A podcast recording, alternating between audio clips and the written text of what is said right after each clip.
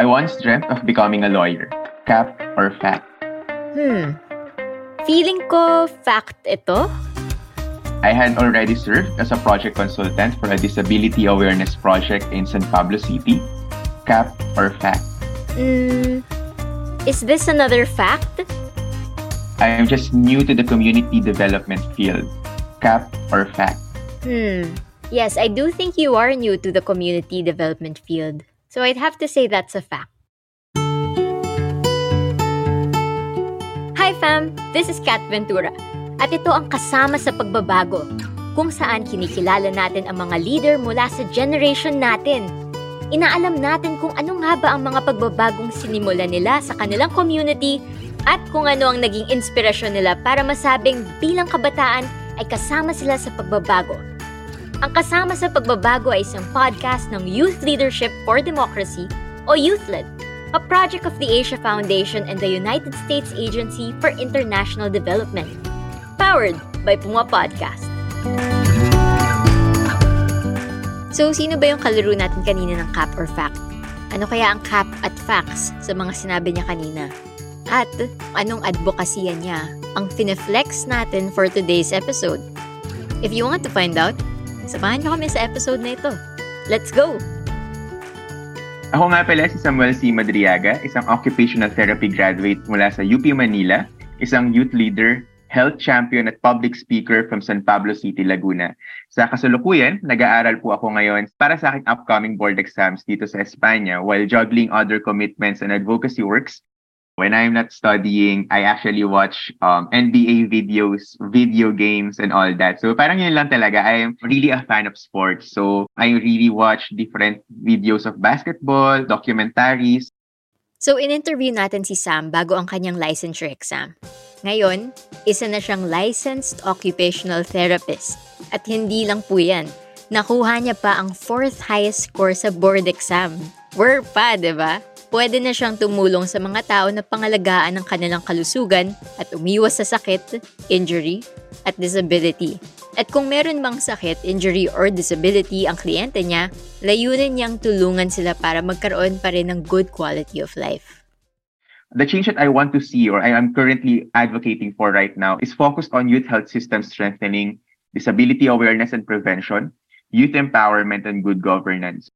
Marami-raming advokasya ang nabanggit ni Sam, pero mas gusto niyang magkaroon ng focus ngayon. Um, siguro po for me kasi back then, it was very difficult for me na spread mo yung sarili mo to thin into different kinds of opportunities. Parang yun nga, parang very general lang yung advocacy, more on youth empowerment, more on seeing positive changes na nangyayari sa community. But without that direction, I saw myself joining a lot of activities na parang hindi naman na nagiging necessary for my growth. Hindi na siya nagiging necessary for the advocacies na dapat kong pagtuunan ng pansin. Guys, no chill talaga itong si Sam pagdating sa pagsali sa mga organizations na ang goal ay nation building. Naging membro siya ng Katribo UP Manila, isang student organization na nag-advocate sa rights ng indigenous peoples. Miyembro rin siya ng 10 Outstanding Boy Scouts of the Philippines Association, naging chairman ng Eagle Scouts Association of San Pablo City Council, regional membership director ng Youth Advocates for the Philippines Region 4A, vice chairperson ng UP College of Allied Medical Professions, external affairs officer ng National Alliance of Youthled, at nag-intern pa siya sa Senado at marami-rami pang iba, guys. Tip of the iceberg pa lang yan ng kanyang resume. Though helpful pa rin siya, pero you cannot see the direction on all those opportunities. So Sam decided to channel his time and energy towards healthcare. And siguro building up on the experiences na meron po ako since I was still young about healthcare, on how my lola experienced na nawala siya sa amin dahil nga sa inadequacy of our healthcare system back then, which is until now meron pa rin. At 70 years old, Sam's grandma was diagnosed with colon cancer. Hindi na siya ma-accommodate ng mga pampublikong ospital sa San Pablo dahil sa kakulangan ng facilities at equipment. At sinubukan man ng pamilya nila na maipasok siya sa pribadong ospital, hindi pa rin kinaya ng kanilang finances. Kaya ilang buwan ring nagpabalik-balik ng Manila sina Sam para maipagamot ang kanilang lola sa PGH. Pero dahil sa hassle at sa pagod, pinili na lang ng kanilang lola na manatili na lang sa bahay. Hanggang sa namaalam na siya pagkatapos lang ng ilang linggo. Gusto ni Sam na gumawa ng pagbabago sa ating healthcare. Pero napakalawak pa rin ng sektor ng kalusugan. And he had to start somewhere more specific to make a real dent in the system. So he chose the youth's sexual and reproductive health as his main focus, in hopes of making a positive impact in the healthcare system. I gained inspiration on the story personally ng pinsan ko. When I actually interviewed her, I realized how teenage pregnancy was able to hamper the potential of our young people in achieving their dreams. So yun pala ang personal story ni Sam kung bakit nakatuon na siya ngayon sa paggawa ng isang safe space kung saan malayang makakapagsalita, makakapagtanong, at matututo ang mga kabataan tungkol sa kanilang reproductive at sexual health. He now leads the development of this mobile app called Safe Talks. At kasama niya sa project na ito ang kanilang grupo, ang Alliance of Public Health Advocates o ALPHA. Nakabase ito sa kanilang hometown na San Pablo City. Unti-unti ginamit ko as an inspiration na kumbaga why not? Parang let's push for change no? For the healthcare system. And let's start muna sa youth health systems muna natin. Sa kabataan mo natin simulan Nire-reflect ng personal story ng pinsan ni Sam ang realidad ng kanilang lugar. Noong 2021, umabot na sa 426 ang reported cases ng teenage pregnancy sa San Pablo City. Sa buong Pilipinas naman, according to Young Adult Fertility and Sexuality Study noong 2021, 6.8% ng 14 to 19-year-old girls ang nabuntis at nagbubuntis way before they are emotionally, physically, and financially ready. So pause lang muna tayo rito and let that number sink in. That's almost 400,000 girls in total. Ganyang karaming batang ina.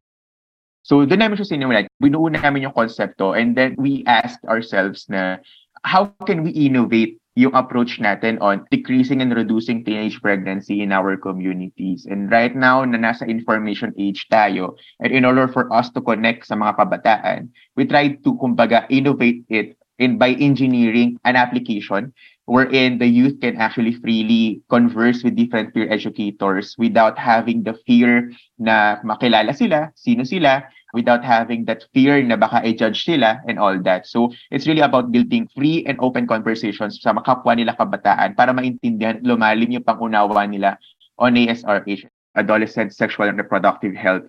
And by slowly changing yung attitudes, perspectives nila on ASRH, we hope na maybe there we can start the change. Sa ngayon, nasa development stage pa ang Safe Talks. Sam and his group are getting all the help that they can from everyone – mula sa kanilang komunidad, gobyerno, mga universidad, at iba pang organisasyon. We're still finding and looking for organizations who specialize on mobile health applications. So yun pa yung muna yung ginagawa po namin right now. And tinatapos pa lang po namin yung aming focus group discussions pa with Barangay San Francisco. Iyan po ay barangay sa San Pablo City. We are still working right now with the Department of Health and University of the Philippines, Manila in conducting yung FGDs para at least when we create the application development na mismo, it would be designed by the community themselves and not by the organization.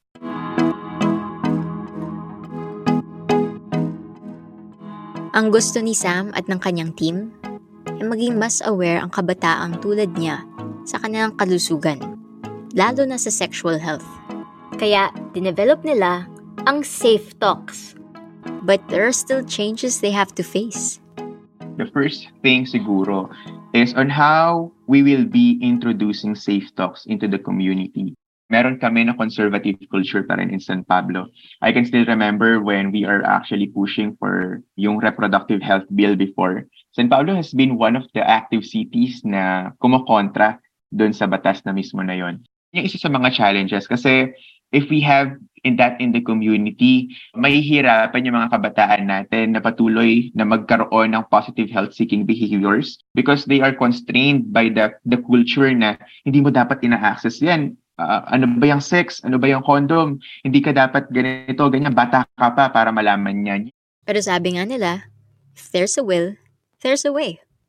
Yung mga ganun mga attitudes yung tinatry namin na i-break through, through right now during the FGDs namin. Yung readiness of the community for that kind of application or for that kind of intervention.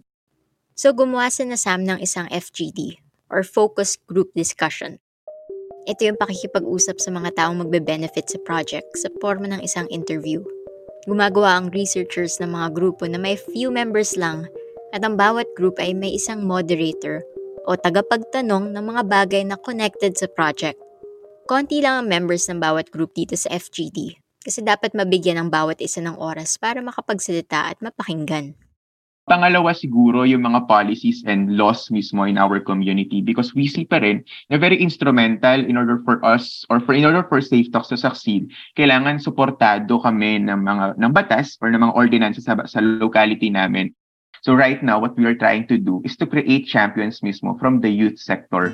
So we have trained at least 30, 30 na po na peer educators no, in San Pablo that are actually trained enough para maggagawa ng mga ganitong conversations sa mga kabataan nila. And yung mga nag-train sa kanila mismo is coming from the government. So parang kumbaga, the government is actually working on na rin eh. Meron silang ginagawang programa for ASRH. Natigil lang siya during the pandemic. But sila yung nag-try mismo, nag- nag-reach out to create yung pre-education training namin para do sa mga kabataan na yon.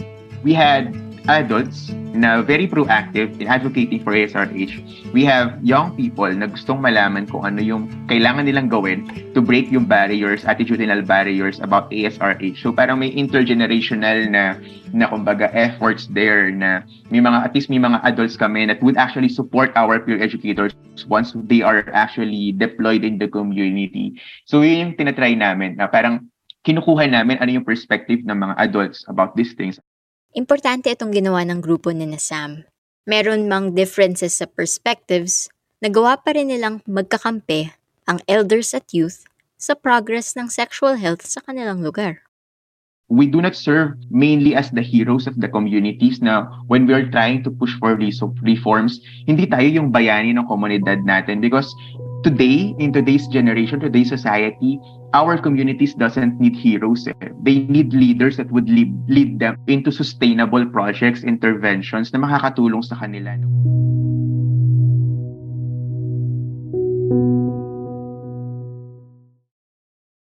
Anong nuggets of wisdom kaya ang napulot ni Sam habang nag-advocate for adolescent sexual and reproductive health awareness?